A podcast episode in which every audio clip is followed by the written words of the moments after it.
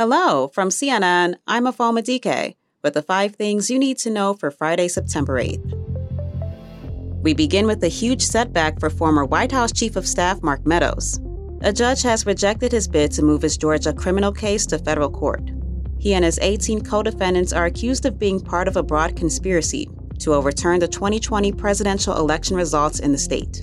Meadows' lawyers wanted to get the case dismissed in federal court by invoking immunity as a federal official, but the judge ruled that Meadows' actions related to the 2020 election were largely political and had nothing to do with his White House duties. The judge said his ruling doesn't affect the other co defendants, who want their cases moved to federal court, including former President Donald Trump. Meadows is appealing. His co defendant, former Trump attorney Rudy Giuliani, filed a new legal challenge against the charges today.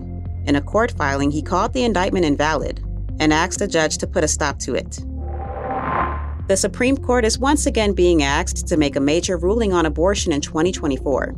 The Justice Department joined a maker of the drug mifepristone today, asking the Supreme Court to reverse a lower court ruling that would restrict access to the drug. As of right now, mifepristone is still available until all legal challenges are resolved. That's because of an order signed by the High Court in the spring. Any final decision will have a major impact on abortion access in the U.S. Most abortions in the U.S. are medication abortions. We're following new developments in the search for a convicted killer who escaped prison last week in Pennsylvania. The Pennsylvania prison guard who did not see or report Danilo Cavalcante's escape has been fired. That's what a source with knowledge of the decision tells CNN. Cavalcante is still on the run. He's considered dangerous and violent, and authorities are urging residents to stay alert police are offering a $20,000 reward for information leading to Cavalcante's arrest. CNN's Brian Todd was given inside access to the law enforcement command post. We were shown a, a, an electronic map in real time of deployments of officers and the perimeter.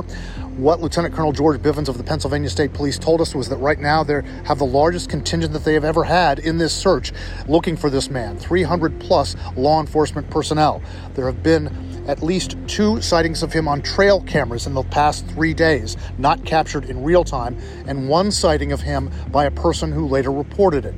Total of about eight or nine sightings so far in this search.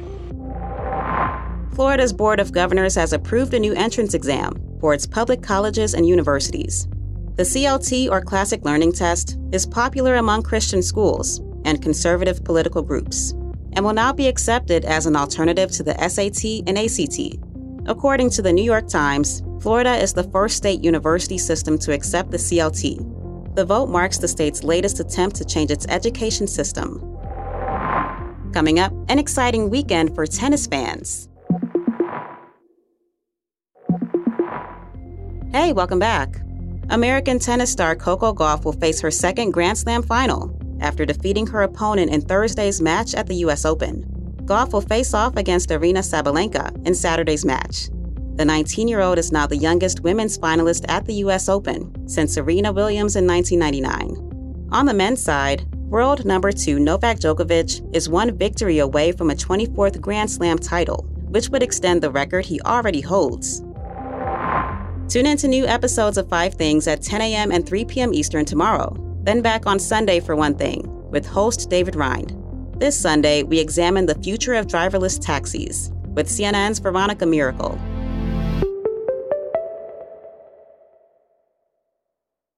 Over 37,000 companies have already made the move to NetSuite. Backed by popular demand, NetSuite has extended its one-of-a-kind flexible financing program for a few more weeks. Head to netsuite.com/briefing. netsuite.com/briefing.